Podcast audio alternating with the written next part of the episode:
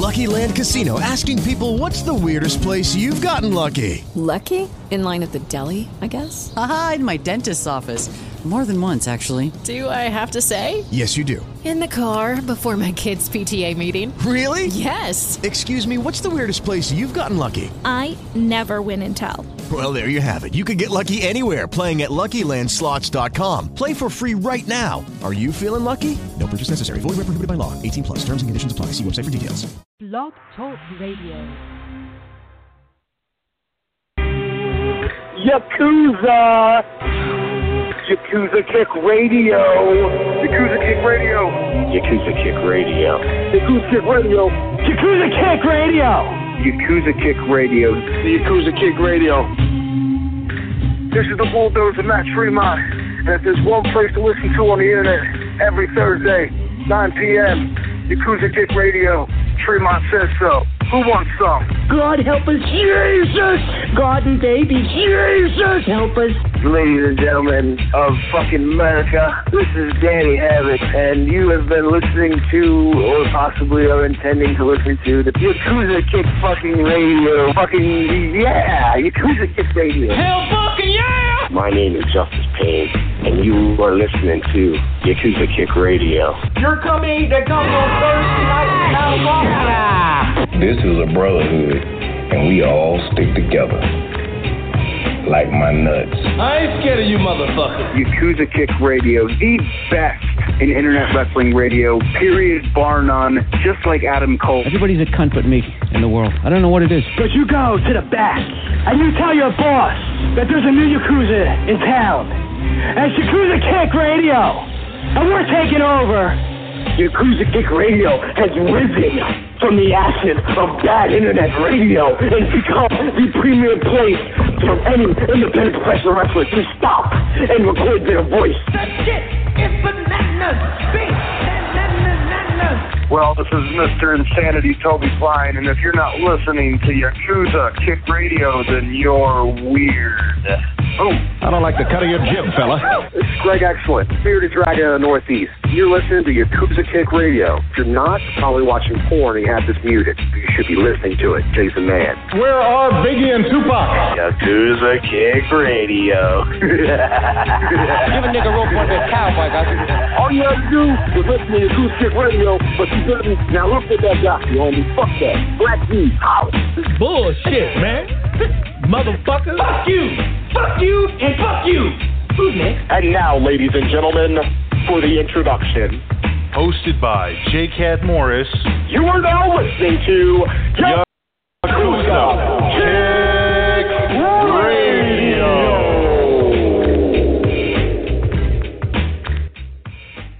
Oh, shit.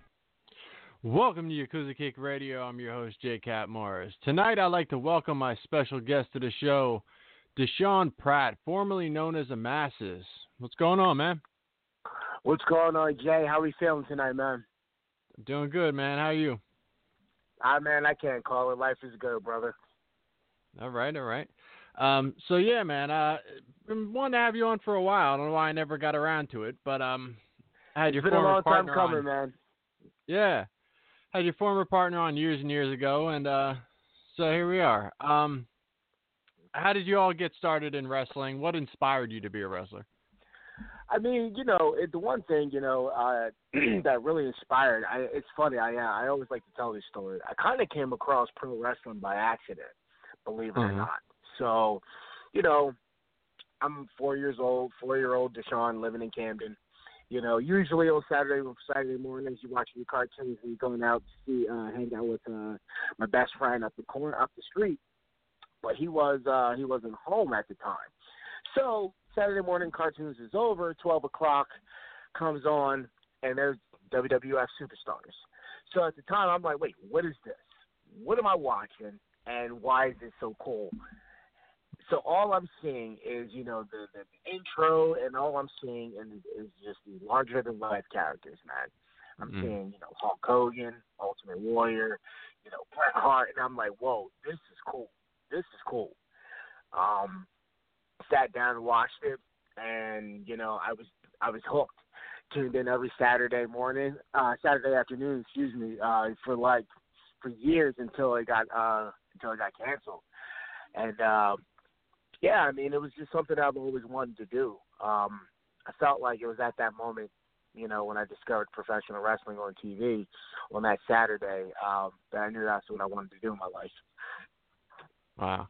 Um, what were the guys that you were drawn to? Obviously, you know, you, you continued to watch wrestling. Um, what were the guys that kept you interested and you were really drawn to? Well, I mean, like then, uh, growing up, I mean, it was definitely the Rockers, man. That was like my favorite tag team, like ever. You know, just like watching. Mm-hmm. It was. I feel like it was like the, you know, the colorful colors, the high flying moves, and just the charisma that really drew me to them. And you know, as as time progressed on, you know, guys like you know Stone Cold Steve Austin kept me engaged. You know, The Rock, Triple H, Generation X, Edge and Christian. Um, and even then going back to you know the Monday Night Wars, uh, I used to always I I love seeing the meme, you know, how like they always say like kids nowadays don't know the struggle of flipping back and forth between channels. And Yeah. I remember around that time, like it was always like right on the money, like nine o'clock. That's when uh WCW Nitro would have the luchadors on. So Mhm. when that nine o'clock hour would come on, I'm watching, you know, Rey Mysterio, Psicosis, Super Calo, you know, all those guys just doing their thing. And that's what really, really, uh, at that time, I was really into, like, you know, the cruiserweights and the luchadors Mhm. uh, around that time. Yeah. Um, did you have an athletic background already, you know, previous to wrestling? I did. Uh, I was, uh, I was an amateur wrestler through uh, high school, middle school and high school. Okay. Did that help a lot when you transitioned into training? Uh, you know what? yes and no, actually. Um, I guess in a sense, whereas like it built up my toughness for it, and Mhm. it gave me that coachability. Um, going into uh the Wrestle Factory, and you know starting my career with them, with them. So, um, but of course, you know, even in, I guess in a sense too, like even just like in just regular grappling, because there were days that we would just have like shoot wrestling days, and you know, I would Mhm. kind of just wipe the wipe the mat with people, except uh, you know, Gulak. Whenever I tr- whenever I locked up with him, man, that dude was tough. You know, he, Yeah. was, uh, he was like my arch nemesis when we would have shoot wrestling day. Mhm. Um, now, were you a fan of the Indies? How did you ended up uh, landing on Chikara? Well, so I mean, yeah, I mean, I was always a big fan of you know the Indies, um, and I was a big fan of ECW, um, watching Mhm. that, and uh, you know in the Northeast area until that you know uh, got canceled. So one Mhm. night, I'm sitting at home. I was actually telling a buddy of mine this exact same story a couple days ago.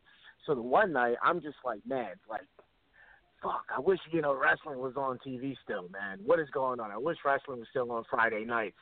So I'm flipping Mhm. through, you know, channel WGTW, channel 19, and I see wrestling on. And I'm like, whoa, what is this? What, what, what, what am I watching? And it was uh, CZW. Ah. So I'm like, whoa, what is this? And the first person that I saw was Ruckus. Uh, Okay. On there, and I'm just like, wow. And you know, and at the time, you know, when Ruckus, was, you know, Ruckus was, you know, at the time this was before, you know, he lost the weight, got in really awesome shape. But I'm like, yo, this dude is like, you know, heavy, but look how he's moving. Like that's what drew me in. And then Yeah. every week I would just tune in, tune in, and then there was a point in time when you know uh, that was, fell off TV. So I'm like, Dad, man, that that's off TV now. And then my buddy was Mhm. like, Yo, you guys want to go to CZW? And I'm like, Wait, they're still around? And he's like, Yeah, they're down at the arena. I'm like, Bro, I was watching them when they were on Channel 19. And he was Mhm. like, Yeah, you know, let's let's go. So we went ahead, right over the bridge, got our you know, got in line, got our tickets, and um, you know, Ruckus was on the card. So I was like, Mhm. Of course, you know, I'm gonna go. And then, you know, at the time I only knew Ruckus, but then that's when, you know, I got acquainted with the whole blackout stable. You know, Eddie Right. Kingston, you know, uh, you know, Sabian, you know, like he's and uh the Joker and Mark Bobby Marino and I'm like, Wait, wow, okay, cool. So I never seen any of these other dudes, but like I really, really like these guys and I drew I got drawn to them. Um Mhm. and then you know seeing guys like Chris Hero, Claudio Castagnoli, uh, El Generico, love the you know the Canadian guys that would come down. Seeing Nate Hatred, Justice Pain, you know Nick Gage, and just Sanjay Dutt, like watching all those guys. Yeah. So like, I was there month in and month out um, until I was just like, you know what, yeah, it's time for me to you know get my money together and start training. Sure. you know, I got the itch. Now, you know, being such a big CZW fan, what what kept you from training there and, and landed you in uh, the Chikara Wrestle Factory? You know what it was? I really liked the lucha libre, you know, uh, curriculum that they were teaching. You know, it was different, Mm-hmm. and you know, it was honestly something that, for me, that it was a confidence booster, man. Like just to be able to do the stuff that you know, you know, Mike and Hero were tell, teaching us at the time. You know, it was just like, man, like I really liked it. I really dig this. I really dig this, and like I, really, I just stuck with it. You know, it just seemed like you know it was my, you know, it was the place for me to be at, you know, at the time. You know, so and I just Mhm. stuck with it. Sure. Um, what was your thoughts on uh, Quack as a, as a trainer? Because I mean, he's got a lot of criticism and this and that, but um, obviously he knows what he's doing. One hundred, one hundred percent. I mean, like it's one of those things. Like he does, in fact, have one of the best minds, you know, in professional wrestling. You know, I've traveled up and down the road with him, and, and you know, he's taken, you know, me, you know, sitting on the road, and we would just pick his brain. We would just sit at a diner after after shows and just pick his brain, and you know, listen to some of the stories that he would uh, he would tell, and it was just like, wow, okay. And so it was always like taking those little nuances that he would, you know, instill in us and po- perfect them and kind of basically make it our own and kind of use it to our own, uh, to our act, basically. Mm-hmm. Um, Yeah. Which you know, in, in hindsight, did us very well at the you know at the time. So, but Mhm. yeah, I mean, like working working under you know training under him and Hero and you know even you know Claudio was it was some of the best training I've ever received. And you know, I got the opportunity uh, as I grew with the company. I started you know going to other places. You know, of course, you know with his blessing, you know, to just again roll around with other people Mhm. uh, and get the opportunity to get you know go roll around with Delirious and you know the other guys at Ring of Honor for a little bit. You know, even going down you know CZW too, rolling around with Gulak, Right. You know, and you know learning a little bit from from DJ. You know, so like it was cool because you know having all of that in the Northeast was you know just hitting you know all three of the top you know wrestling schools at the time was just like was awesome for for for, for us. So take Yeah. full advantage of it. What would you say is the big difference between Quack's training and you know some of the other trainings? Because I know you know he definitely specializes in the luchador training. Um, he doesn't really have the reputation as a hard hitting guy, where you know some other schools might be labeled more of a strong style base type thing. But um, what would you say is the big difference in his training? Uh, it's it's one of those things for him. It's just like he's all about the technique, you know, uh, incorporating that whether it's you know hitting the ropes a certain way or you know having your foot placement you know one way or you know uh, slapping a move on this way, especially with the British style that he also incorporates into the training, which is really cool. It's a very very uh, well-rounded school. So like one day which was great. And at the time too, again, we ha- uh, when we had Hero around, you know, Hero would uh, teach us a lot of the uh, British style, and you know, Mhm. Hero, uh, excuse me, Mike would teach us a lot of the lucha. So like on Tuesday classes, he was teaching us, you know, uh, just amazing, just lucha libre inspired, you know, uh, uh, move sets, and just you know, whereas we would get the the you know the chain wrestling from from Hero, and then even then too, like Claudio would you know offer his two cents, and you know he was like you know like one of the best wrestlers out there today. So I mean, Mhm. it was just a triple threat of just of just amazing professional wrestling. So Right. Um, now, how did your gimmick come about? The Osirian Portal. Uh, how did you end up, uh, you know, being part of a tag team? Was that your your uh, goal or aim to begin with to be a tag team wrestler? I mean, you know what? I, I not really, but it fit and it stuck. You know, it was just one of those. They were, you know, Fidian and I got in the ring together, and you know, he just saw us together.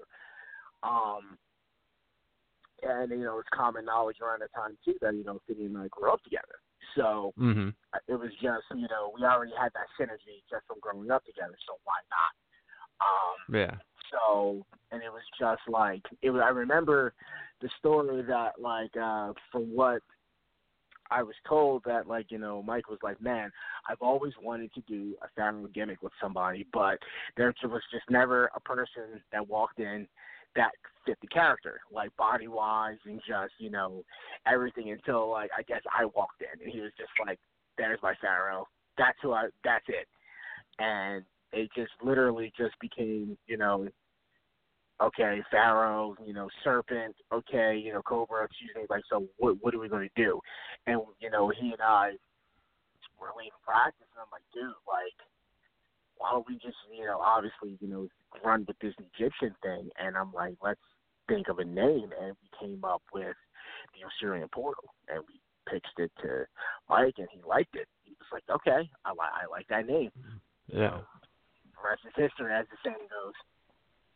Yeah. Now, I mean, being it, you know, as as Quackenbush's actual idea, and he, he you know, he kind of had a thought for that. Was it hard to really lock in and commit to that and just go all in in it? Not at all. I mean, I was just happy to to be ready to debut. To be honest, you know, Mhm. that was literally it. You know, you hit, you know, you train hard. You hit that. You know, you go to classes every day with the hopes of, you know, debuting and getting a character. You know, of course, everybody goes in one that you know, goes into a school, and it's funny because he even said it himself with the stories. He's just like, you know, he's like, you know, when you're thinking about becoming a pro wrestler, you already have your theme music picked out, which I did. You already have your name picked out. You already have the move sets you're gonna do. So like, it was, it was, it was kind of just like a complete 180 as to what I was like originally thinking of doing. But Mhm. you know, it was just like, you know what? Wrestling is all about adaptability. You know, if Sure. you can't adapt to anything, I mean, eh, it's just like you know, working for him. You know, it's, it's no different than working for the big company in Stamford. They give you a character, you run with it. You know what Mhm. I mean? So, eh, why? I'm figuring why not get that uh, that opportunity to uh, hone that adaptability now. You know, versus Mhm. trying to do that later on. You know, for when and if I ever you know get the call to go up there. If that makes Yeah. sense. Sure. Now, how did it, you know, come about where your style and uh, your move set? How did you, you know, come up with that? Was that another, you know, kind of Quackenbush, uh, you know, influenced? Well, I mean, obviously, yeah, the influence on the, you know, the uh, the lucha aspect. But I, for me, I was always really big into the uh, Dragon Gate. I was always really big into Dragon Gate. So like that hard hitting, fast paced, high octane spots, just intricate, you know, bang, bang, bang. So I, you know, kind of adapted that. So that's where I did a lot of my study. So I would be Mhm. sitting and watching, you know, active training. I'd be sitting over my laptop until like, you know, one, two, three o'clock in the morning, watching, you know, Dragon Gate videos, watching Dragon Gate DVDs, and then finding all of these Dragon Gate DVDs and just buying them and really watching them. Whereas Ophidian was more of the submission based. Mm-hmm. So he honed that. He was just like, you know what? I feel like I should be more of the submission based. You're more of the fast, high flyer, uh, you know, semi powerhouse, so to speak. And I'm and it just gelled so well together. Um, and it was just it was like you said, it was just a complete center, one hundred percent. Yeah. Um, now it didn't take you guys long to wind up, you know, heading overseas. You hit Japan, Germany. Um, what were those experiences like, especially so young in your career? Uh, scary. Yeah. Definitely scary, you know, because, and the thing is, you know, it's one of those things that when, especially for trainers, you know, and, you know, that, that's been around for so long, it was so, it was so almost like, apparently, according to Mike, you know, he was telling us, like, it was almost unheard of for two young students to kind of thrive as fast as we did.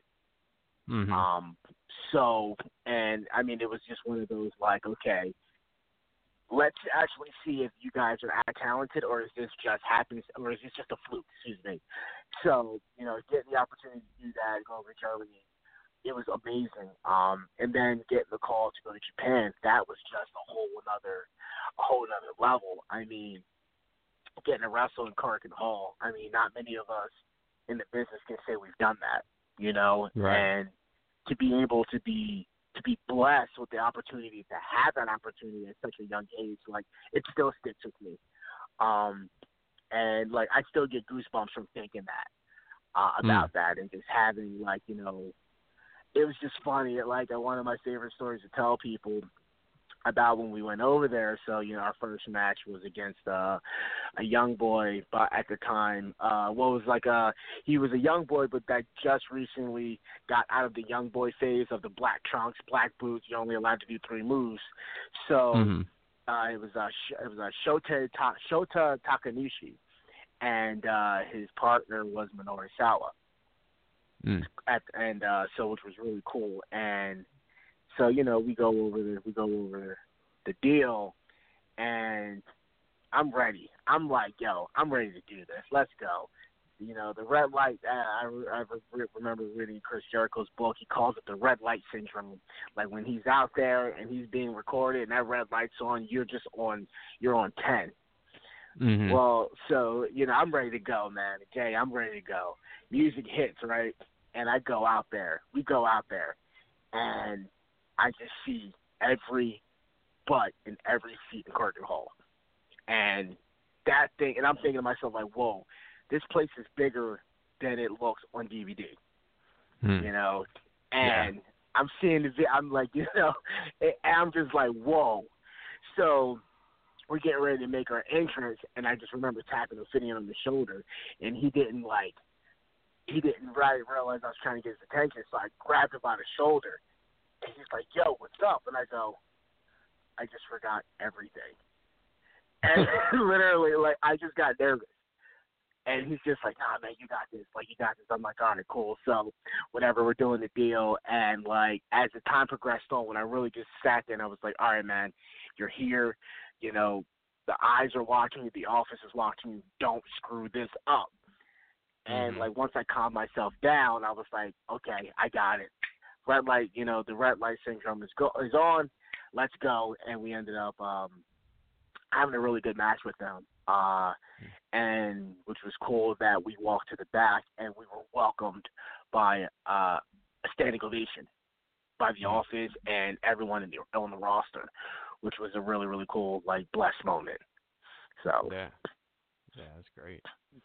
Um, in 2008, uh, you guys wrestled uh, Steen Erico in Ring of Honor. Um, yes. Yeah. What um, what do you think prevented you from going back there? I mean, obviously, I mean, you guys had had you know made your rounds. You hit Japan. You did all these other things, and um, yeah, you had a matchup against them, and seemingly that that was that for a while. I mean, I guess it was just the timing of everything. You know, um, at the time, it wasn't like we weren't liked. It wasn't like we didn't connect with uh, with their fan base. Um, from what I was like, Gabe was really high on us um, at the time. So like we, I remember, you know, we we spoke to him.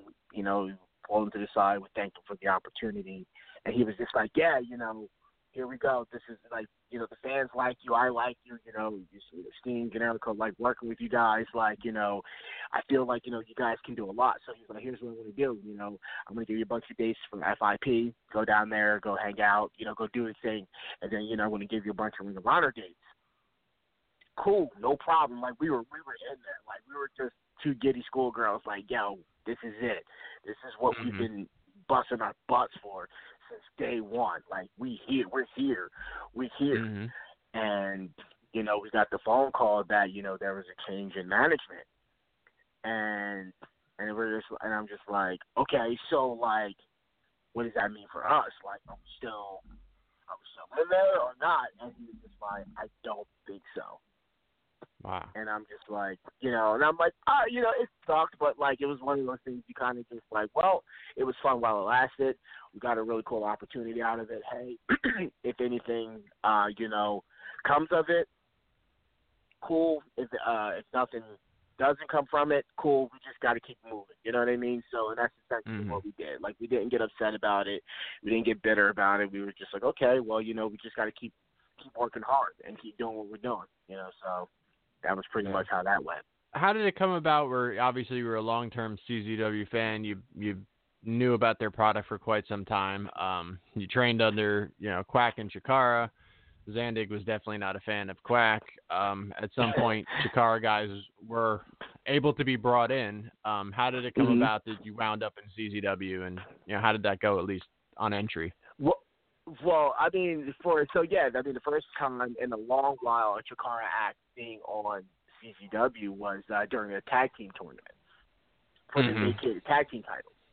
Right. So you know, it was, I mean, like it took it took some doing. You know, it took some urging, it took some pushing, it took some, you know, some talking until you know eventually like he was like, you know, things were like, okay, you know what, go ahead, go do it. You know, go just go, go do it. Okay, cool. It was great, and you know we felt as though it was another, it was another opportunity for us to tap into another market and tap into another fan base, and Mhm. you know so it was really cool because like when we were announced for that tournament, like that blew up, you know, on you know the internet world at the time. You know, They were like, "Wait, what?" And people were just like, "Wait a second, I thought there was there was you know heat between blah blah blah blah blah." And what happened? I go, "Well, look, evidently not, because here we are." Right. And and I said to the you know I said you know I was telling people they was like, "What happened?" Like you know, again, fans coming up to us like, "How did this happen?" I go, "Look, don't worry about how it happened. Just know we're here. Just be happy at the fact we're here." And we're going to entertain you guys just like how we do with the fan base at Chikara, and entertain we did. You know, I Mm. Yeah. mean, heck, we got a viral video out of the out of the deal. So, Absolutely. so I mean, you know, so it was, it was good. It was a good time and and and, and beneficial for all. Yeah, So, and that was my next cool question. The next question was the viral video. Uh, take me through Yeah. that a little bit and how that all, uh, Mhm. you know, the planning came about, and uh, I mean, what it was like. I mean, you guys hit ESPN. You hit just about every avenue you could possibly hit. So the idea behind that, you know, it was just one of those like we knew that okay, this is this is the Night of Infamy show. This is the show before Cage of Death. The big, you know, the, this is literally like the you know the big show before the biggest showcase, the showcase of Mhm. ultraviolence, if you will. All right, cool. Mhm. So we were like, yo, we got to do something that has not been seen or not been done in this tournament at all. We got to do something. We got to come out the gate. We literally got to blow the doors off of this. And, and I was just like, yo, what if we do this? What if we actually do this? And the more we talked about it, the more ridiculous it got. And it was awesome. Like there was no, like there was no like stopping.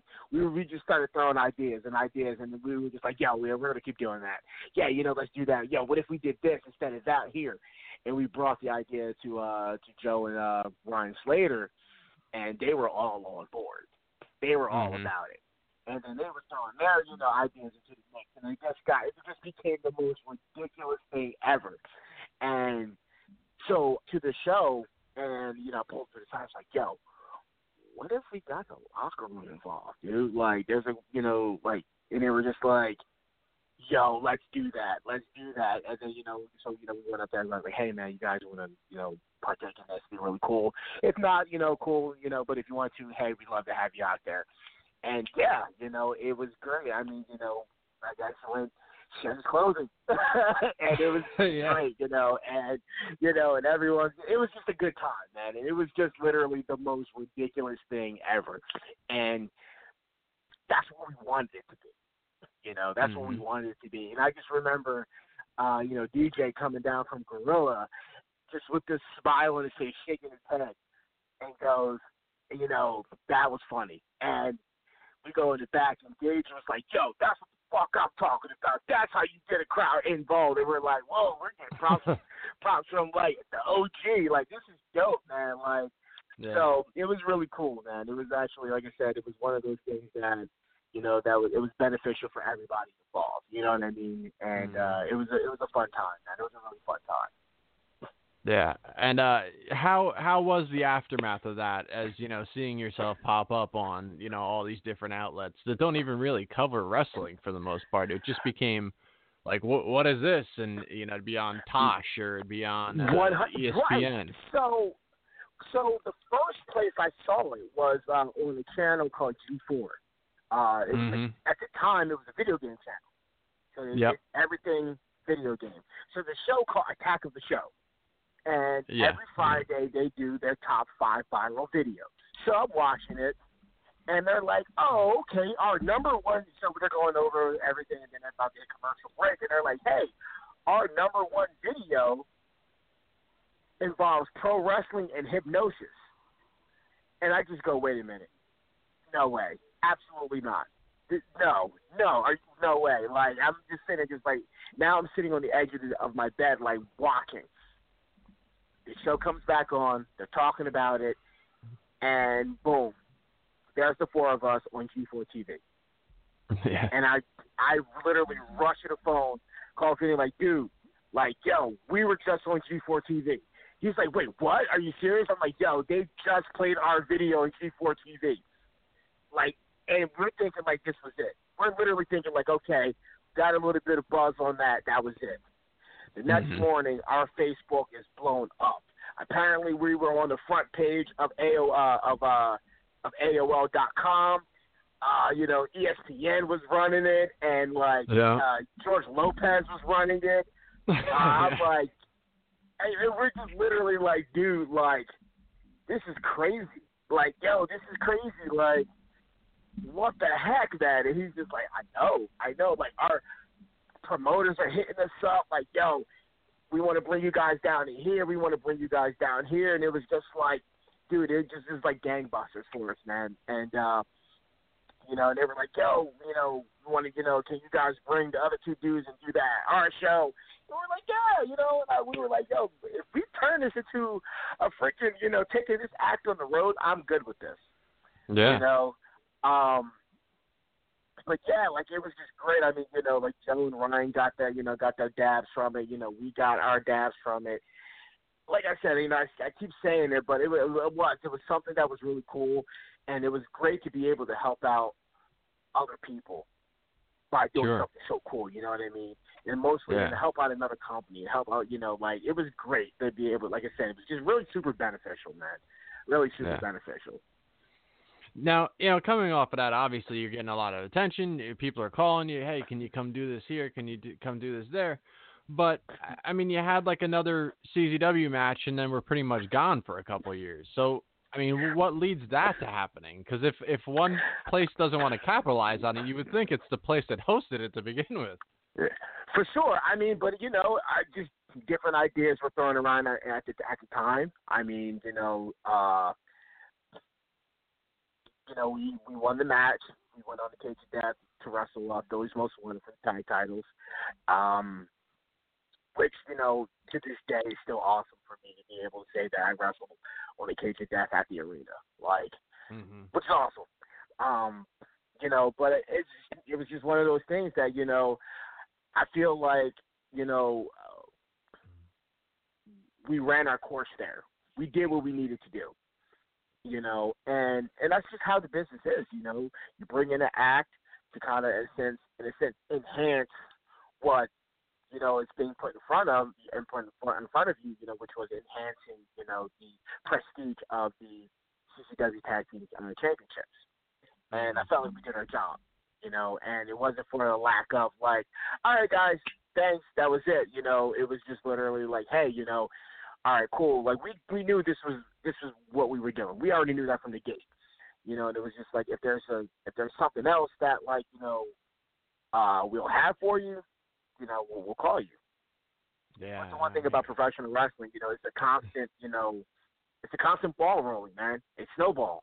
You know, constant snowball. Like you know, um, changes happen. You know, um, so it was just one of those things that changes happen, and you know, yeah. So we weren't uh, we weren't back in CZW for a while until maybe. Man, when, when, when was that? It was a couple of years. couple years, yeah, it was maybe like a good three years before we came before we actually uh came back to CZW to see with the Yeah. blackout for a bit, which was uh, which was fun.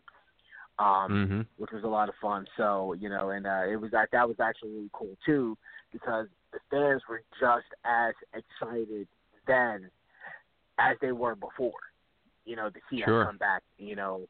And again, you know, the idea, you know, in my mindset is just like, yeah, let's just let's hopefully try to bridge that gap. You know what I mean? Like bridge that gap. Because again, when I remember when I was going, you know, the car guys were, were you know, were on CZW.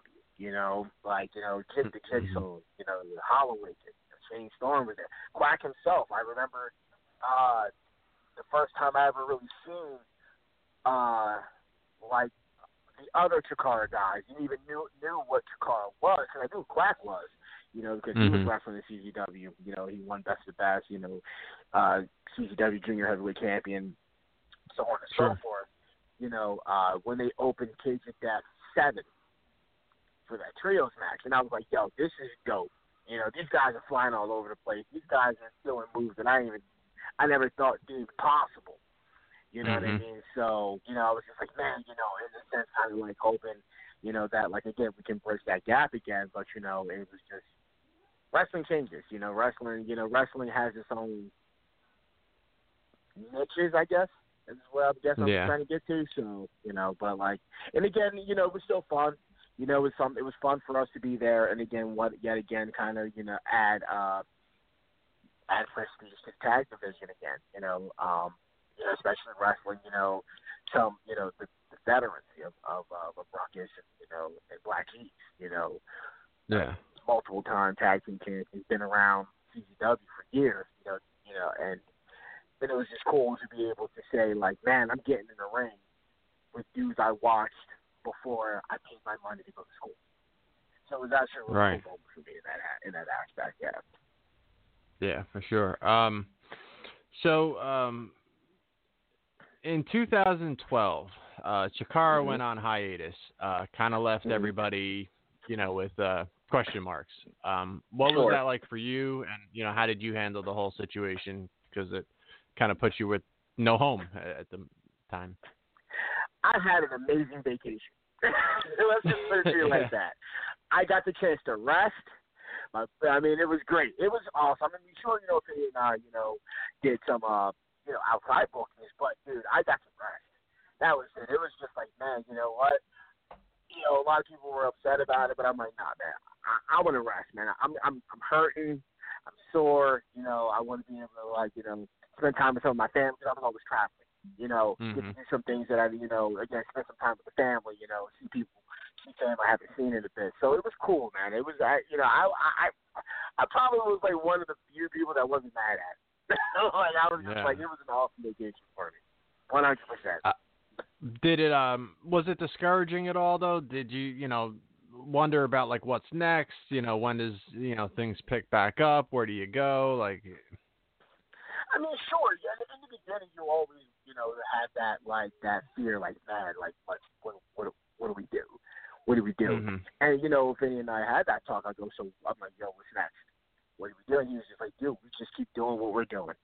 You know, we go out, keep getting these bookings, keep traveling, and keep doing what we're doing. And that's exactly what we did. Uh, I remember around that time, we spent a lot of time in the Midwest, uh, going back and forth out there a lot. Um, and even just hitting, you know, some of the local shows in Jersey, you know. So the idea is that way, um, the act was still in people's faces. You know, Mhm. we didn't allow people to forget who Mr. Import was or is at the time. You know, so we just did our part and just like, yo, let's just keep doing what we're doing, and you know, whatever happens, happens. That was literally it. Mhm. So Yeah. Um, overall, wrestling under a mask. Um, I, I'd imagine it has its pluses and minuses, but um, you know, you really don't get a, you know, that that face recognition out in public. But maybe that's good if you're Mhm. trying to be anonymous. Um, what was your thoughts on it overall?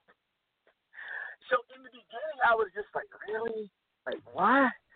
But again, adaptability. That that that key word, and you know, that's very uh, useful in this, you know, sport business of professional wrestling, adaptability.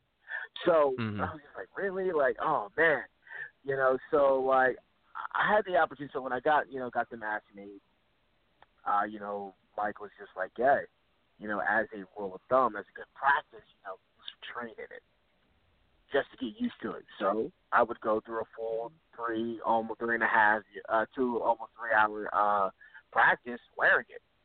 Um, Mhm. and you know, it was just like I hated it. like I hated it. I had the peripheral vision. You know, luckily it was an open mouth mask, so I can actually breathe. Um, Mhm. But I grew to love it because of the success of the successes that it brought brought us. You know, so it was just Yeah. one of those things like don't you know, just don't hate on it, don't condemn the things that's doing you good business. So you know, Mhm. I grew I grew to love it. I grew to love it. Yeah. It was hard, Um, but like I said, I grew to love it. Yeah, it's got to be difficult. Um, as far as uh Chikara, you know, they really seem to um lean towards living the gimmick. Uh, back when I uh first started the show, it was probably within the first two years of me doing uh the show. I had Ophidian on, and it was, I mean, I I was just interviewing a snake from Egypt. There was no talking to an actual person. There was a very uh living the gimmick type of thing, which I didn't expect. But um, you know, how how was it to to go that that far with your gimmick to have to really fun. like live it through? Yeah. it was fun. It was it was it was fun.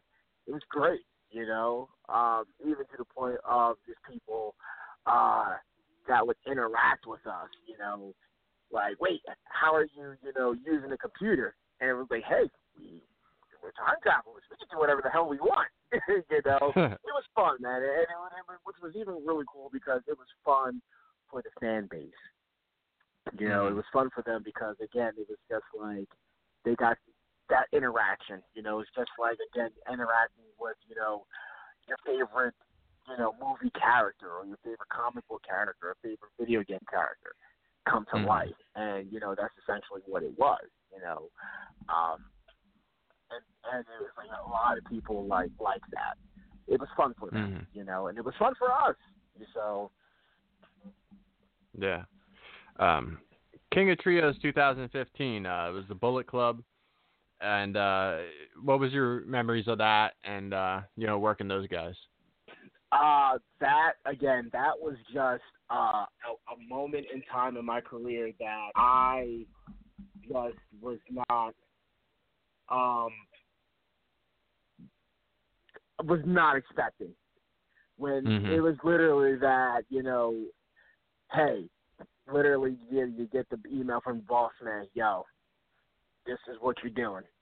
And literally he was like, Get your butts to practice now and got Yeah. and got our butts to practice is what we did. Like KOT wasn't for like four months. We were practicing dead, like now, like not now, but right now.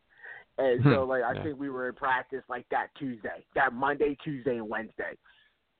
Just getting, just honing that craft, you know, and just really just making sure everything was in tip top perfection, Mhm. you know, because again, like those three, you know, I mean, heck, even still, those two of Nick and Matt, like they are the epitome of perfection in professional wrestling. Mhm. Like you watch what they do, it's so precise all the time, you know. Mhm. So it was just like we knew we had our work cut out for us, and we knew that if we didn't come correct, like we were going to embarrass ourselves on our biggest stage ever against three of the best, you know, wrestlers in the world at the time. You know what I mean?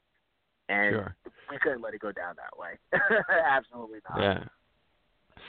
Yeah, so I mean, it must have been pretty surreal, you know, working those guys. Um, Chikara brought in a lot of people over the years, you know, from you know former WWE names and you know different different characters, you know, that they brought in for their trios and their this and their that. Mhm. Um, what were some of the other like really surreal moments eh, or guys to even just share the locker room with? Ah man, I mean demolition. Uh was was cool. Like again, watching those guys and you know, uh one man gang when they came in. Uh Too Cold Scorpio, again, big ECW fan and just, you know, watching uh him come in, Tommy Dreamer, another one, like he was my guy, you know, watching ECW. Um even just some of the international talent, like you know some of the Joshis that came over, um, because like you know it was really cool because like the Joshis like they they go hard, man, and I respect everything that they do. Um, Mhm. I, you know, one of the things I've always said to a lot of people, I go, man, you know, you got to respect the Joshis, man, because sometimes they go hard just as the dudes, if not harder sometimes. You know what I Mhm. mean? Because you can tell that they got something to prove, and it was fun, man. It, it was fun. Um, I'm trying to think. Glacier was another cool one. Uh, D'Lo Brown, which was cool. Um, who actually was funny that one KOT when he was there, you know, walked up to me and Ophidian was just like, "Yo, I, I'm a fan of the Portal," and we just looked at each other like, "What? Like, wait, really? like, cool, you know, like you, you watch our stuff? Like, so that was that was actually really cool. Um, man, there's just like so many to to remember. Um, yeah, I mean, those are the main big ones for for me personally that comes off the top Yeah. of the head. Yeah. Um, overall, obviously, you've been, you know, quite a part of it. Um, you know, part of your career is comedy wrestling. You know, with the different hypnosis and this and that. Um, there's some Uh-huh. people that are are you know fans of it. Some people that aren't. Um, there's the different things that Joey Ryan has has done. And what's Mhm. your thoughts overall on comedy wrestling and the different flavors of wrestling and people's reaction to it? You pretty much said it, Jay. It, it's it's flavors. Some people like chocolate Mhm. ice cream. Some people hate it. Some people like vanilla ice cream. Some people hate it. Some people like strawberry. Some people hate it. I feel like Yeah. with with professional wrestling, and especially nowadays, it literally gives something for everybody. I know people that can't stand deathmatch wrestling. I know Right. a lot of people that love it. I know people that can't Mhm. stand, you know, comedy wrestling. I know people that love it. I mean, I knew at a point in time that we were getting flack from a lot of people because of it. Hmm. I remember specifically right after again uh, to, to circle back to the to the video that we uh, the one morning uh, got an angry, very very angry and malicious uh, message from a worker down south, Mhm. and like it was just like you guys are an abomination to business and you guys need to stop doing this hypnosis stuff. It's killing what we're doing and da da da da da. And I'm just like, bro, like, why are you like up early? Like, dude, like you sent this message at 7 a.m. Like, are you angry first thing in the morning right now? Like, you literally Uh. woke up mad. Like, if I can steal a Katt Williams, uh, you know, term, but you know, or quote, like you gang banging over eggs right now, bro. Like, why are you mad right now? Like, you literally in our inbox like playing a hate early in the morning. Like I just woke up to this, Yeah. and you know I'm like, yo, you see this dude? Like you know, like, and it's one of those things. It's like you know, sure, you know, obviously, you know, he's been around. You know, you know, he's a quote unquote vet. So you know, all right, cool. Now I respect the opinion, but again, if it's not, if you don't like it, then it's clearly not for you. That's essentially what we said to him. You know, but we're not going to stop doing what we're doing because you don't like it. You know, you're just Yeah. one person. We have clearly have millions of people that like what we do. Yeah. You know, um, and that's the same thing. You know, like I see, you know, Joey Ryan getting flagged for doing the, you know, the dick spots. Like, yo, if this getting the dude booked and he's making bank off of it, why not? Why not? Mhm. you know what I mean? Why not? You know, Yeah. if if you know you got dudes out there that's making their money in their business off of you know going through panes of glass, why not? Right. if you got you know dudes getting you know 20 Canadian destroyers in a match, and, but they're getting the notoriety and they're getting booked, why not? Right. You know, that's the way. That's just me. You know, and I and I see it all the time, like on Twitter, and I'm just like, yo, why can't we just watch it and like it for what it is? It's like, yo, Mhm. if you don't like it, keep it moving. 100. percent Like you know, like I I don't like every TV show that comes on, but I don't, you know, or every movie that comes out, or every video game that comes out. But I'm not going to jump on Twitter and start hating on it. You know what I mean? Mhm. Like I'm gonna give it to myself. I mean, at the end of the day, I'm still a movie watcher. I'm still a gamer. I'm still I'm still a TV watcher. Like Mhm. again, there's, there's different, different strokes, different folks. That's what I say. You know what I mean? And but at the end of the day, it's just like don't demonize certain things and ruining it for other people. That's Sure. like essentially like you know what I, you know that that that, that, that that's like no, come on, because at the end of the day, it's all wrestling. It's just different Mhm. flavors. Again, Yeah. it's all ice cream. It's different flavors. hmm You know. So that's Yeah. how I, that's how I've always felt on it, One hundred percent. You had mentioned deathmatch wrestling, and I don't know if this was just a rumor years ago, but um, there was a rumor that Ophidian was gonna dabble in in deathmatch of some sort. I don't know if it was a Carnage Cup or something, and I thought the names were put out there and then was pulled Mhm. off the table.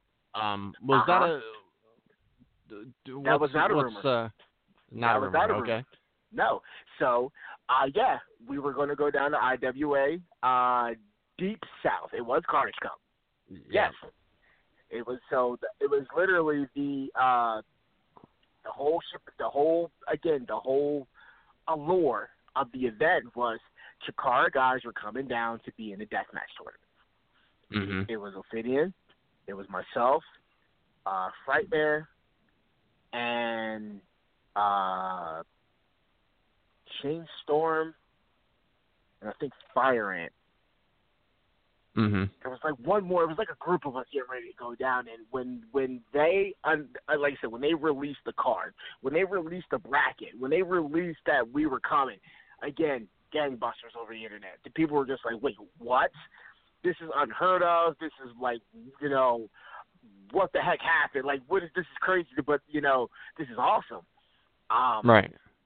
But yeah, you know, again, uh, other changes happen. You know, card subject to change. You know, and we were unfortunately uh, pulled off of the show. Um, you know, but at the end of the day, it was just one of those like, you know, when you're a Chikara wrestler, Chikara business comes first. You know what I mean? Mm-hmm. So, you know, yeah, I mean, it just it was uh, it was just one of those you had to handle business. You know, it was business. as So, usual. um, so so did Chikara pull the plug on that? Uh, it was it was more so that because it was like it was that because uh, yeah, I believe it was just like there was another event that that was uh needed to be put in place to push along another storyline. Okay. And I mean, it makes sense. I mean, that's what Car makes his bread off of the stories, the continuity. Right. So you know what I mean. And the promoter knew it was cool about it. He was like, "No, I get it." You know, he wasn't like a jerk about it. He was like, "No, man, I get it. I get it, 100 percent, man." You know, he was just like, "Well, hopefully we can do it some other time." You know what I mean? But um, Mhm. we never, unfortunately, never got the chance to do it. Um, but no, man, it was it was cool, man. It was definitely one of those things that, the, again, the whole wrestling world was a was a buzz by that by that event, and the again just the allure of having you know Chikara guys who you know for the you know from a family friendly company coming into a non family friendly company doing non family friendly things in a deathmatch tournament. Sure. so, Um, yeah. There's always a buzz for that type of thing too. So, I mean, what kept you from ever dabbling that in in any shape or form or any company? You know, I mean, like I've always I've done hardcore matches, you know, Mhm. uh, but actual just death matches, like it's just one of those things. Like I just never thought about it. You know what I mean? Mm-hmm. Um, I just never really, really thought about it. Uh, would I do it? I don't know. you know, I, Yeah. I I don't. You know, and because again, I've never been asked. You know, and Right. it's one of those things that, like, you know, I, I when I think about it myself and I think about it, you know, I think about Shane Strickland. For the longest time, Strickland was just, you know, he, you know, he went from, you know, doing high flying, and then he became, you know, a real, like, really dabbled. He started dabbling in, you know, catching as catch can, and he started really dabbling in, you know, uh, uh, strong style. And then it wasn't until that Weapons of Mass Destruction match that we saw him and AR, you know, and you know AR Fox, you know, in a death match scenario. Right. And for that, and and you know, it's funny because it was just like you know, I I, I saw people, man, why is he doing that? He's he's talented. He's talented. He doesn't need to do garbage wrestling. I go, wait a second. The fact that he's doing these matches does not negate his talent. He's versatile. Mm-hmm. He's a hybrid. He can do whatever. Right. And I go, those are the type of people that you want to watch. Those are the type of people that's going to guard, that's going to gain your attention, because you don't ever know what you never know what what he's going to do. You never know what you know uh, how he's going to push the envelope. Mm-hmm. So it's just one of those. Yeah. Just like you know. So it's, again, it's just like you know, when I was seeing these, you know, these tweets and everything. It's just like, dude, get off your high horse. Stop being that. Stop being so pretentious, and enjoy the fact that a person stepped out of his comfort zone to do something that he never thought he was going to do before. Yeah. From day one, becoming a professional wrestler, never thought he was going to do before, and he did it, and he rocked it. The both of them did, and it gave them that much more notoriety in the wrestling world. Let's celebrate that Mm. fact. Yeah. Yeah. Um. Now, being part of Chikara, was it difficult to stand out on the card? Because sometimes, you know, they'd have those trios tournaments. There, there's like, you know, 60 guys on the card. I mean, it's Sure, it gets sure. crazy. And um, even like the CZW matches when they were doing like the Chikara um, showcase matches, there were like eight man tags, and I mean Yeah. to be the guy that gets noticed amongst that, um, how difficult Mhm. is that? You know what? It really. I can't say that it was difficult because we all shined in our own little way. Each of those matches, trios, atomicos, cybernetico, whatever the case may be, every character, it was a recipe, and every character was an ingredient. You know, Mhm. and that's the way I look at it. When you have a good recipe, no ingredient goes unnoticed. You know, you you know you, you have a bowl of soup. You know, you taste all the you know you taste the spices, you taste the broth, you taste the vegetables, you taste the chicken, X, Y, and Z. I'm probably so weird for making that analogy right now, but that was the first thing that came to mind. But like yeah. every bit stood out in its own. You know, especially if you have you know that type of palate for that. Okay, you can notice that everyone stands out on their own in some way, shape, or form. hmm But at the end of the day, one of the things is just kind of like what a lot of us, the mentality that a lot of us had, it was just like, you know what? Let's all eat from the plate and make this match one of the best damn matches in the fans have ever seen. Yeah. And we, you know, we, and and at the end of the day, we're all going to get our credit for that. So not just one person got singled out, like, oh man, you know, Moss was was was really good in this match. You know, Finney was really good in this match and in that match, or you know, you know, Fire Ant really stood out there. Like, no, it was literally just, man, you know, the, the Colony and the Osirian Portal killed that match. hmm Bravo to all, you know, all four men involved. That's you know, that was that was that was the goal. And Right. when all four of us, and or all you know six of us at the time when we became a trio, like got dabs for that, then I was happy. You know, because at the end of the day, we all bring, we all brought something special to the plate. You know what I mean? To Sure. make that that experience that much better for the fan base. Yeah.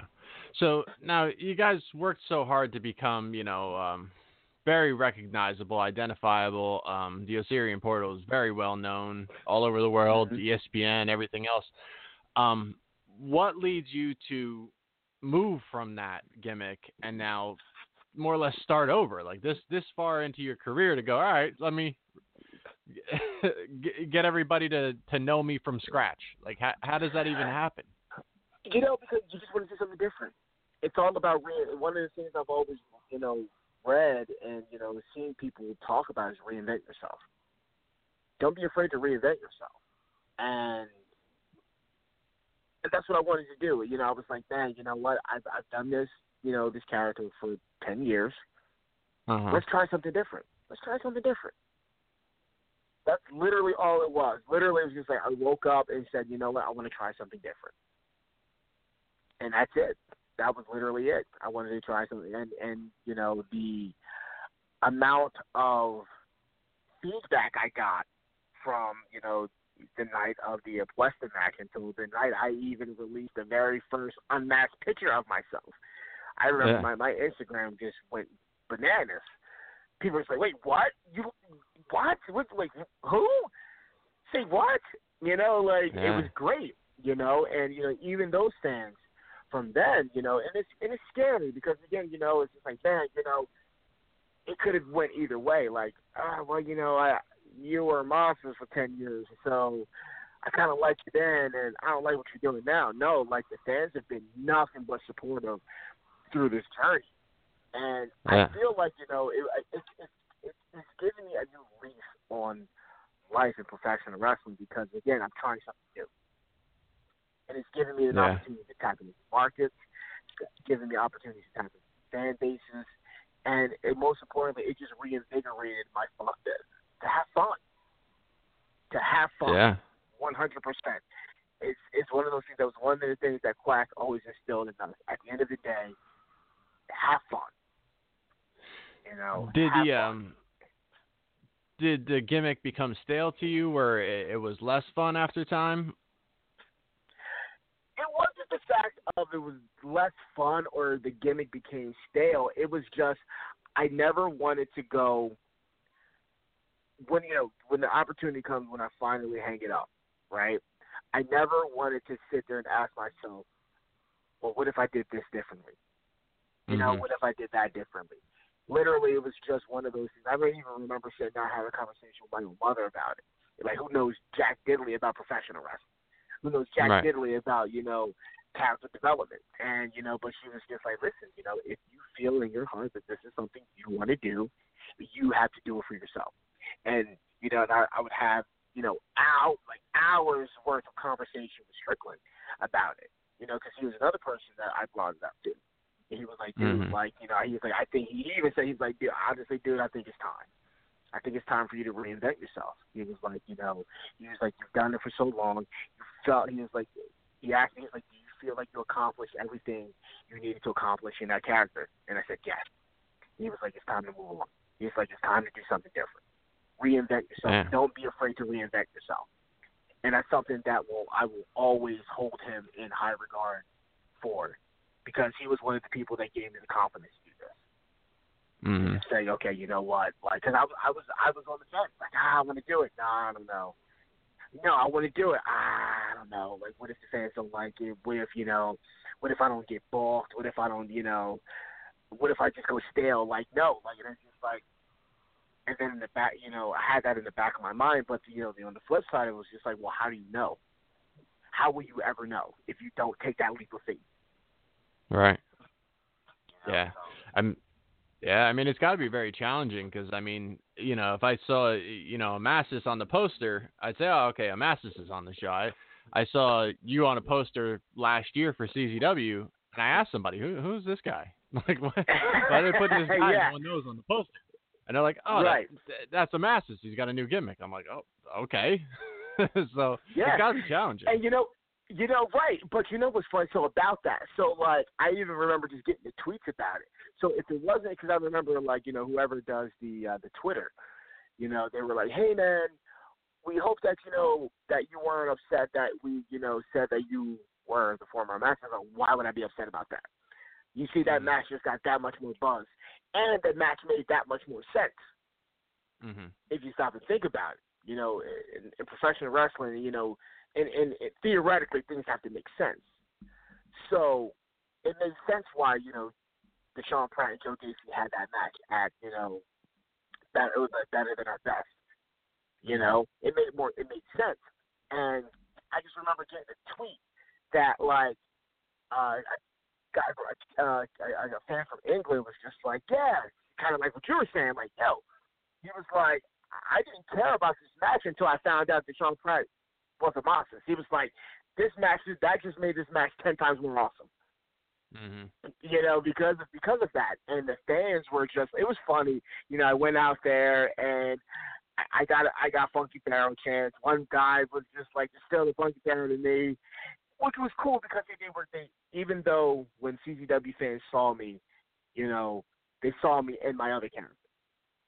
But when I came back, it was like a, it was almost like a, a, a homecoming, and they Mhm. they re welcomed me with open arms. And we all know toughest crowd to get over with, one hundred percent, because they'll tell you like it is, you know. So for the fact for and I was really nervous about that. I was like, yo, Mhm. again, there's that self doubt again. Like, yo, what if I go through the color and they don't give a crap about me? Right. But they did, dude. I walked through the curtain and they were on their feet. You know, Joe and I had a match. I got to please come back, King. Yeah. You know, so like Mhm. I'm like, wow, you know, mission accomplished. you know, Yeah. it was one of those I can literally go from behind the curtain and go, ah, okay, cool. The, the, the hard part's over. you know, Yeah. and, and and and it was one of those moments that you know you're grateful for, and you know you're grateful for the fact that the toughest crowd in professional wrestling history. Let's just let's just call it what it is. They are that. They are literally just that. Mm-hmm. Not only accepted me for the character change, but they accepted the fact they welcomed me back and they liked what I did. Loved what I did. Loved it loved it enough to want to see me come back.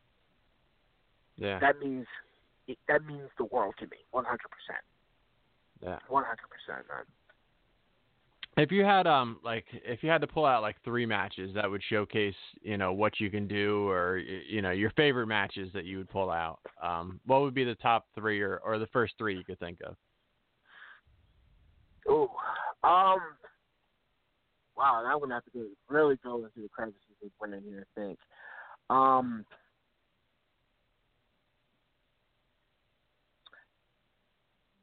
my first one that comes to mind was when I, as you know, as me, um, I had the opportunity to uh, to wrestle Jeff Cobb one on one. That was fun. That was a really good like. That was a great confidence booster for me, having that match. That one. Um. It's definitely you know uh, the Bullet Club and you know at KOT and I think I'm gonna have to say uh, the very first match uh, for the uh, Campion uh, Campeones de Parejas we had against Incoherence of Delirious and Hallowicked. Those are the top three. Those are the top three. Cool. Cool. Um, So yeah, um, you're you're a rap fan because uh, I got a T-shirt of yours that uh, you got the upside down Method Man symbol style going Yep. on. So who, who who are a couple of your favorite rappers all time? Oh man, I mean, so now I'm gonna sound like the grizzled old man. You know, I don't want to go as far as to say I don't like any of the new rap. You know, yeah, well, but I, I you know, mostly don't. for the most part. I mean, I, let's just keep it honest. Like, not many of us do. You know, so you know, I'm a you know big Wu Tang fan. Um, you know, I, I I like Biggie. Um, like Nas. Um, another like kind of like a. You know, again, I'm naming, I'm naming like you know Wu Tang, I'm naming you know Nas and Biggie. Now I'm gonna throw a an orthodox one in there. I'm a big fan. I'm still am a big fan of uh, Aesop Rock. Uh, Okay. And uh, and I'm and here's another one. Uh, uh, another one uh, that I'm gonna throw in there that's a little bit unorthodox is uh, Tech N9ne. Big Tech Okay. Nine fan. Yeah. all right. Those are respectable. you know, sometimes I uh, I, I ask these questions. Sometimes I get some answers. I just don't. I'm still judging uh, Shane Strickland on uh, his Big Sean love. So you know, it's funny. Yeah, I mean, like he loves Big Sean. I remember that was a couple times we, um, one of the, um, one of the times we, we were on the we were on the road together. Like he expressed his love for you know Big Sean. Yeah. Uh, you know, so like he was, he's, you know, he's, he's in an acquired taste. You know, he's definitely in an acquired taste. You know, and it's one of those things like, like I like some of his music, but when I'm Yeah. listening to it, I'm like, Finn, what are you talking about? Yeah, Like, yeah, we, like seriously, like again, me again being like an old school, like you know, where's the story? You know, Yeah. like uh, paint the picture for me. Like I just remember, again, especially in the '90s, like early '90s, like even like the '80s, you know, going on, you know, into like the uh, early '90s, like there were rap songs that you can literally sit and listen to hmm and see it happening. yeah, They're telling a story. You know. yeah. Uh, I remember I did one podcast and we were talking about that, and the one song that came to mind was um, uh, uh, Dougie Fresh and uh, Slick Rick Bedtime Story. hmm I could listen to that every time and still see the story that they're telling, like Yeah. play in my head, and I think that's always that was always really cool to me. Um, and it's just like you know, either tell me a story that I can envision, or make me feel something when I hear you talk, when I hear you, you know, say something. You know what I mean? Like, I, at the point, I don't care about how many cars you got, how many women you have, how much bling you got. Tell me something that I'm going to feel. You know, Mhm. make me feel something when I hear your music. You know, if Yeah. I ha- if if I can't go back and rewind your lyric and go, oh my god, that was dope. Like I don't Yeah. want to hear you. You, Yeah, you know, absolutely. I don't want to hear you. You know, That's why when I hear Big Sean, I'm like, man, you got the wrong Sean. My my favorite cat is Sean Price. You know, Sean was he was Sean Price was good. critically Yeah. underrated. One hundred percent, one hundred percent. You know, and like, and I've heard some really, really good Sean Price stuff. Like it's funny, like you I'll listen to uh Sirius Radio, and Shady Fifty Five plays a lot of Sean Price, Mhm. and like, and again, you know, I was just driving, and I'm like, yo, like, man, like he got like just like you said, that, like, yo, he does not get the credit he deserves. Like, yo, like Yeah. this dude's a really good lyricist. You know, Yeah, his Um, wordplay is crazy. And going back to Heltah Skeltah, I mean, just classic, classic stuff. Yes, yes, you know, and even then, you know, again, you know, going ahead and getting in love with some of the pioneers, you know, Big Daddy Kane, uh, you know, Special Ed, Public Enemy. Like I still remember, I still just for kicks and giggles, I still like to go back to. If I can find it, I'm going to send it to you. Uh, like it was, uh, it came out like last year, and um, Big Daddy Kane was on Sway in the Morning, and he was freestyling. Yeah, and it was, yeah, I think, it was it was amazing. yeah, I think I heard you that. know, it was Yeah, dope. he could definitely like, still was, rhyme. Yeah, I was just like, this is what I'm talking about. A pioneer that can still do his thing, even on today's beats, can still kill it. Yeah, You know, it which was great. Like it was dope. I was like, big ups to the legends, man. This is why he's a legend. This is why he's one Yeah. of the legends. yeah. There's there's not as many cats that are out there really just like throwing fire, like just you know, with, you could just tell like the intensity. One of the new cats that I, I'll give a lot of credit to is uh, Quadir Latif. I, I mean, that dude is intense. You know, that, Yes. that's that old '90s flow. One hundred percent. Yes, I don't disagree with that at all. Like I remember when I first heard him, I was like, okay, he's making me feel something. You know. Yeah. Um. Who else is out there that's not still keeping that? You know? Yes. Oh man, I just saw a buddy of mine share something on uh, his on his timeline. So he's literally like this dude is just amazing, an amazing lyricist and just a, Oh, yeah. a lyrical genius.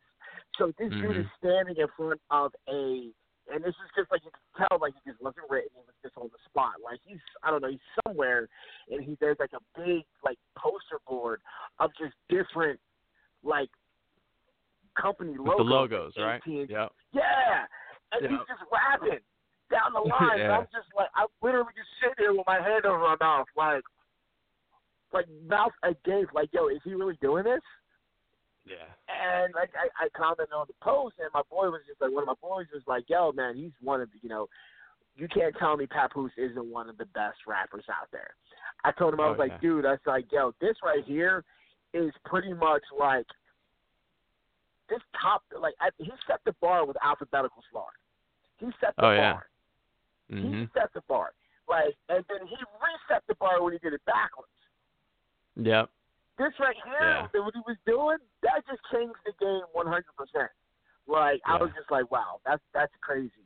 That's crazy. Like, that's what I need to see. That's what I want to see from a lot of today's hip hop artists. And Yeah. again, He went on. a- like he went on a couple year streak just dropping like every three months on Kay Slay mixtapes. Just like uh, he was putting out his own mixtapes like every three months. It was crazy. That was it. And every one was a banger. Every single Oh, yeah. one. Every time he did that, it was hot. And Mhm. again, I- don't want to sound like the old grizzle old head, you know, when it comes to hip hop, but it's just like this is what I want to see from today's artists. Yeah. You know, this is what I want to see. Cassidy's like- another one. Yes, what? Yes, Cassidy. Um, you know, I, I Dipset. You know, my favorite. And it's funny because even then, it was, I remember like back in the day when I was like, you know, when Dipset was just like, it was like the early 2000s. They had the the rap game on lock. Dipset. And hmm a lot of my people, a lot of my friends, like, yo, like, who's your favorite? You know, a lot of people like, oh man, like Ken, you know, like Hell Rell. I, I like Juelz Santana, and they were like, really him? Like, why? I'm like, that's just something about him. Again, when he raps, I listen. You know, mm. it's just like that's just what it was. Like I mean, like the beats on the track, I listen. Like I stop and I just listen. You know, um, Lil Wayne. A lot of people like bullshit. It's like, ah, man, he fell off. Like I don't think so. I don't think he fell off. Like you know, I think he, you know, I think he still got it.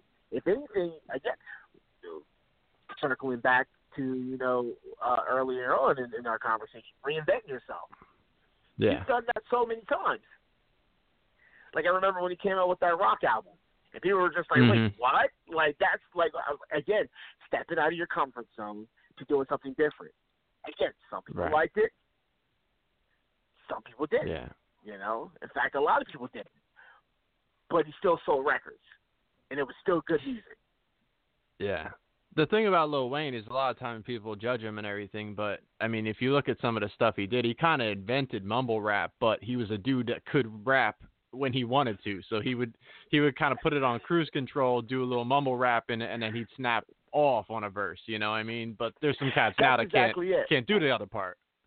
No, right. Exactly. You know what? Yes, and that's exactly that's funny you say that because it's just like, yeah, I, I didn't even. Wow, you actually just blew my mind with that statement because I didn't even think of that right there. You know what I mean? And and you're exactly right. But it was just like you said. You know, he could have he could have gotten away with it. He was Mhm. the, he was the only one that was able to get away with it because, like you said, yeah, but like, you just like you said, you know, he's like, I'm gonna take a step back, you know, but then when it's time to go in, I'm gonna be a monster. Right. You know, like I'm a monster. I'm gonna be I'm gonna be a monster on this track. Like I'm gonna rip it, and that was literally it. You know, you know, like I just like my favorite. Like I mean, I liked all his stuff. You know, you know, I didn't really care for a lot of his Cash Money stuff because I felt like he was overshadowed a lot Mm. Yeah. during Cash Money. You know what I mean? I did. Yeah. You know, I guess it was because like he was the youngest one. You know, he they were probably you know young boy, and I'm like, ah, you know, what you know, what you what, what you know about this game, you young blood. And then it was just like when he stepped out on his own. You know, he started with the Carter and everything like that. That's when you really start to see like, yo, this dude have bars. And I Yeah. feel like if they allowed him to be put to the forefront, I feel like you know Cash Money would have been bigger than what they were. You know what I mean? I felt like he would have definitely, at that time, at his young age, would have been able to go ahead and carry Cash Money. You know? Yeah, but you know, Birdman wants yeah. respect on his name. He he's not trying to. Well, well, right, exactly. You know, he was trying to, you know, silence the dude. And I feel like when you really stop and think about it, again, you know, he came out with the Carter and everything like that. Like, it was almost like it was purposely done. Like, Mhm. nah, nah, like we we, we gonna, you know, you you can have a verse or two, but you know, you know, we we we, we gonna get ours first. You know what I mean? We gonna we gonna beat the track up. You gonna get scraps. At Yeah. least that's kind of how I felt. You know, Mhm. and like to this day, like my favorite, favorite, favorite song of his, like when he stepped out on his own, is definitely Six Foot Seven Foot. Like Okay. that's when you really can really feel, at least to me, in my own personal opinion. You know, I'm sure there's people that's going to listen to this that are going to disagree with me, but I really felt like in that song, that's when you could really see and hear and feel his lyrical genius. In that song. Yeah. Yeah, he's versatile. I, and the uh I mean this this recent album is a good example of like how versatile he is and how many different types of styles he could do and you know from storytelling to just bars to like the dance track to I mean he, he just kind of hit all angles on this one. Oh man, there was, what was another one that? Oh man, I remember it was one the one song that every road trip Ophidian and I will always listen to. Um. Oh man, what was it? He was basically, again, storytelling. He's a doctor in the ER, and Mm-mm. basically what he's trying to save is hip hop. Like hip hop is lying on the gurney, dying. And Yeah. I can't forget. I keep forgetting. You know the song I'm talking about, right? I think so. Um I want to say Carter 3, but I could be wrong. That's what I think it was on, yeah. And I think it was I think it was called Dr. Carter. Yeah. it sounds I think about that's what it right. was. yeah. There you go. Right, right. Go figure. I think it was called Dr. Carter, yeah. And like that was it. Like the story that he was telling, like hip hop comes in is dying. Hip hop is Yeah. dying. And he's the doctor to, to to save it.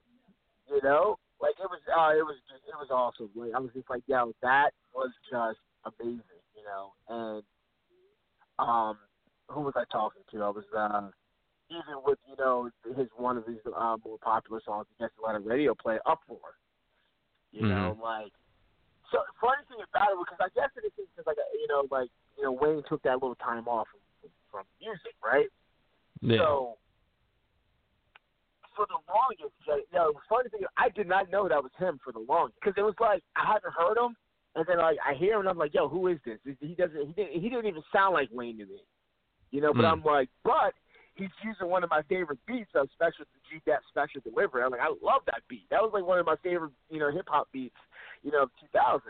So I was like, Yeah. yeah, of course, naturally, I'm gonna love this song. And then when I found, you know, out, I was like, it was Wayne that did it. I was like, yo, I love this song even more. Like, you know, again, you took a class, and it's funny because it's just like, man, to stop and think that Special Deliveries beat is a classic beat nowadays.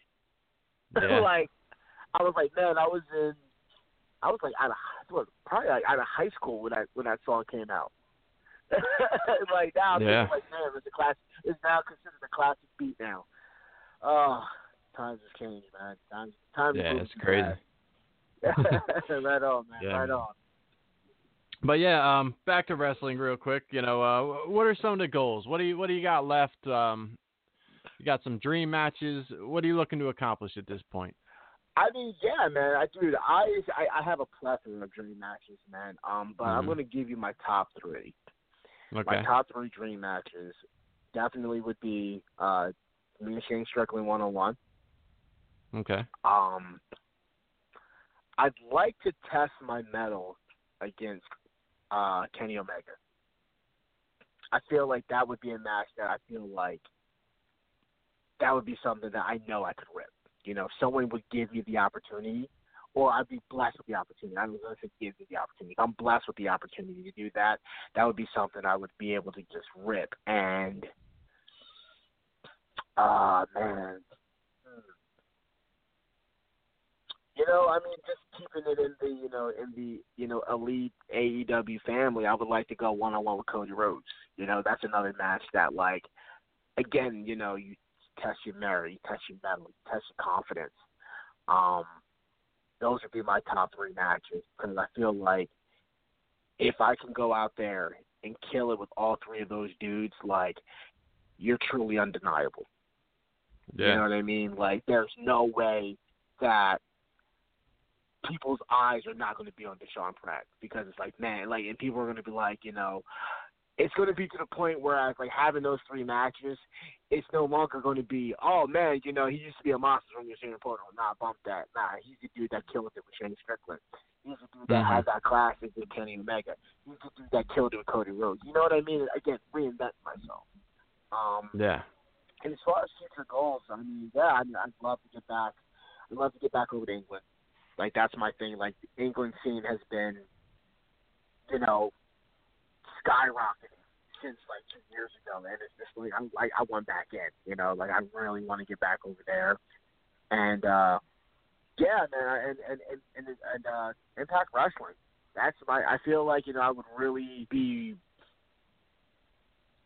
I would feel at home at Impact Wrestling. You know, watching a lot of uh their guys and watching a lot of their that roster. I'm like, man, like it's funny. You know, I'll sit there and I'll watch, and I'm just like, yeah, he and I would be a good match. You know, it's funny, kind of just like, yeah, you know, that would be he and I would be a good match. Yeah, I can carry Yeah. with him too. You know what I mean? So like, there's a lot of like dudes on that roster that I wouldn't like. I wouldn't. I, I would be able to kill it with. You know, so that's the goal, man. Like, you know, those three dudes of Strickland, Rhodes, and Omega, and you know, being able to be seen on Impact TV one day. So that's Yeah. that's the hustle, man. That's the goal, man. Yeah, it's good shit. Um, so yeah, man, I think that's about all I got. Uh, we covered a lot. Uh, is there any plugs? Anything you want to put out there? Upcoming dates? Uh, yeah, I mean, you know, you can, you know, follow me on Twitter, uh, at Prince of CMD. Uh, you can follow me on Instagram, uh, Of CMD underscore Desean Pratt. Uh, yeah, I mean, and, uh, upcoming dates I have, uh, next week, uh, in Hazleton, Pennsylvania, uh, PPW of, uh, Pennsylvania Premier Wrestling it's uh first time matchup between me and Mecha Wolf one on one. So Okay. I'm, I, I I personally dubbed that match the Battle of the 450 Splashes. So it's gonna be fun. You know, I always tell people, Nice. you know, they're like, I can't wait for that match. I just say, don't blink, man. You're gonna miss a lot. thankfully, PPW has high ceilings because we're gonna go in. We're gonna kill it. So and that's gonna be dope. What is CMD? Camden. Oh, okay. Yep. All right. Yeah, it's, it's short for Camden. Yep. You know, that's where you know it's funny. A lot of people don't. When they said it, I was like, wait, why are you? You know, why are you the Prince of Camden? I'm like, that's where I'm from. But Yeah. you're like Camden, New Jersey. I'm like, yeah, born and raised. You know, so it's one of those things. It's just kind of like, and and you know, and a lot of people ask me like, why do you do that? Why did you pick that? I go because you know why? Because you know that's my home. You know, I don't ever shy away from that. I will tell, I will scream that from the highest mountain. That's where I'm from. You know, a lot of people will leave the city and kind of just, no, I'm not from there. No, I'm not from there. No, like that's my home.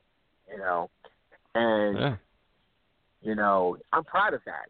You know, I'm proud of the fact that you know, a four-year-old, you know, little boy from Camden. You know, again, uh, high crime, high death rate. You know, super tr- poverty-stricken city. You know, I came from that and being able to again to travel the world. You know, go to places that I've only I've only read about in in textbooks. You know, when I was a kid. Mhm. You Sure. know, so it's it's you know it's one of those things where again I'm paying homage to where I'm from and just never forget my roots. You know, and again being able to one day you know grace my you know grace the, the TV screen on Impact Wrestling, even WWE. Who knows? Like you know that's the one thing I tell them like look, don't change that. You know that's one thing I won't allow you guys to change. Like put that to the forefront because I want Mhm. that little boy or little girl to be like, yo, he's from our city. He's from here. You know, he walked past the same drug dealers as, as I do going to school. He graduated from the same high school that, you know, I went to. Yeah. If he can do it, I can do it. That's literally it, man. That's the reason why I, I did that. That's the reason why I picked that. It's understandable. So, yes, sir. Yes, sir. Yeah, man. So, uh, yeah, I, I I think we covered everything, right? We did. I, I, I and- then some. and Yeah. then some. Yeah, man. So uh, I really appreciate you coming on. Like I said, it's a it's a long time coming. So uh, Yes, sir. yeah, man. I definitely want to have you back on in the future. Just go out there, keep killing it. man.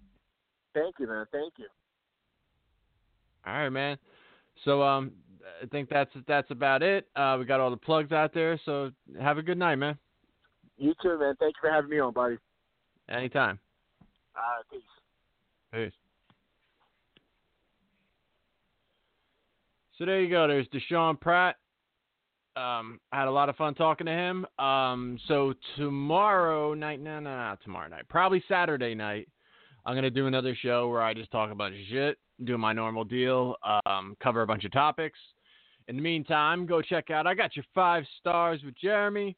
Check out the Hot Tag podcast, um, Hostile City Graphics, um, Powerbomb Prince over there, uh, Jonathan Stoffer doing his thing.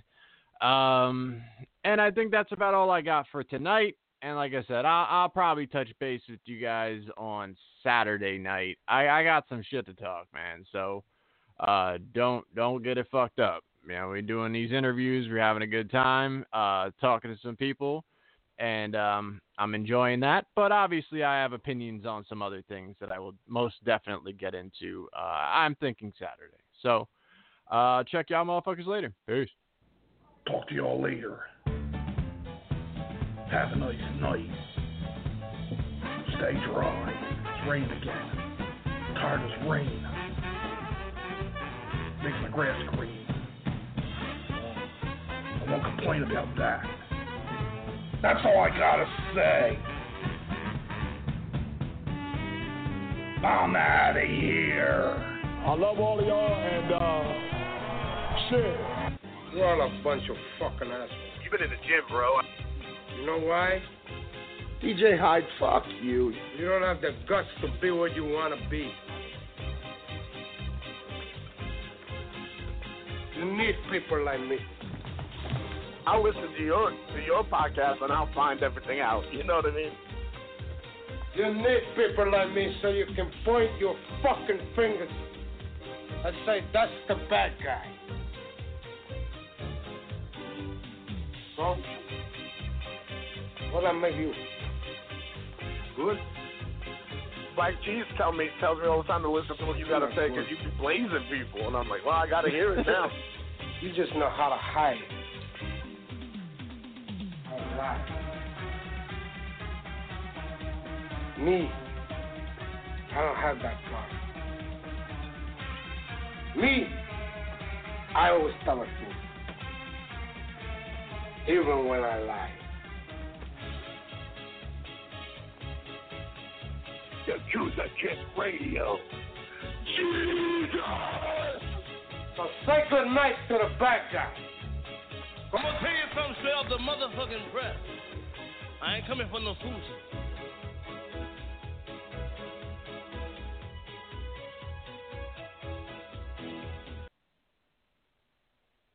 Judy was boring. Hello. Then Judy discovered ChumbaCasino.com. It's my little escape. Now Judy's the life of the party. Oh, baby, Mama's bringing home the bacon. Whoa, take it easy, Judy. The Chumba life is for everybody. So go to ChumbaCasino.com and play over 100 casino style games. Join today and play for free for your chance to redeem some serious prizes. ChumbaCasino.com. No purchase necessary. Void where prohibited by law. 18 plus terms and conditions apply. See website for details.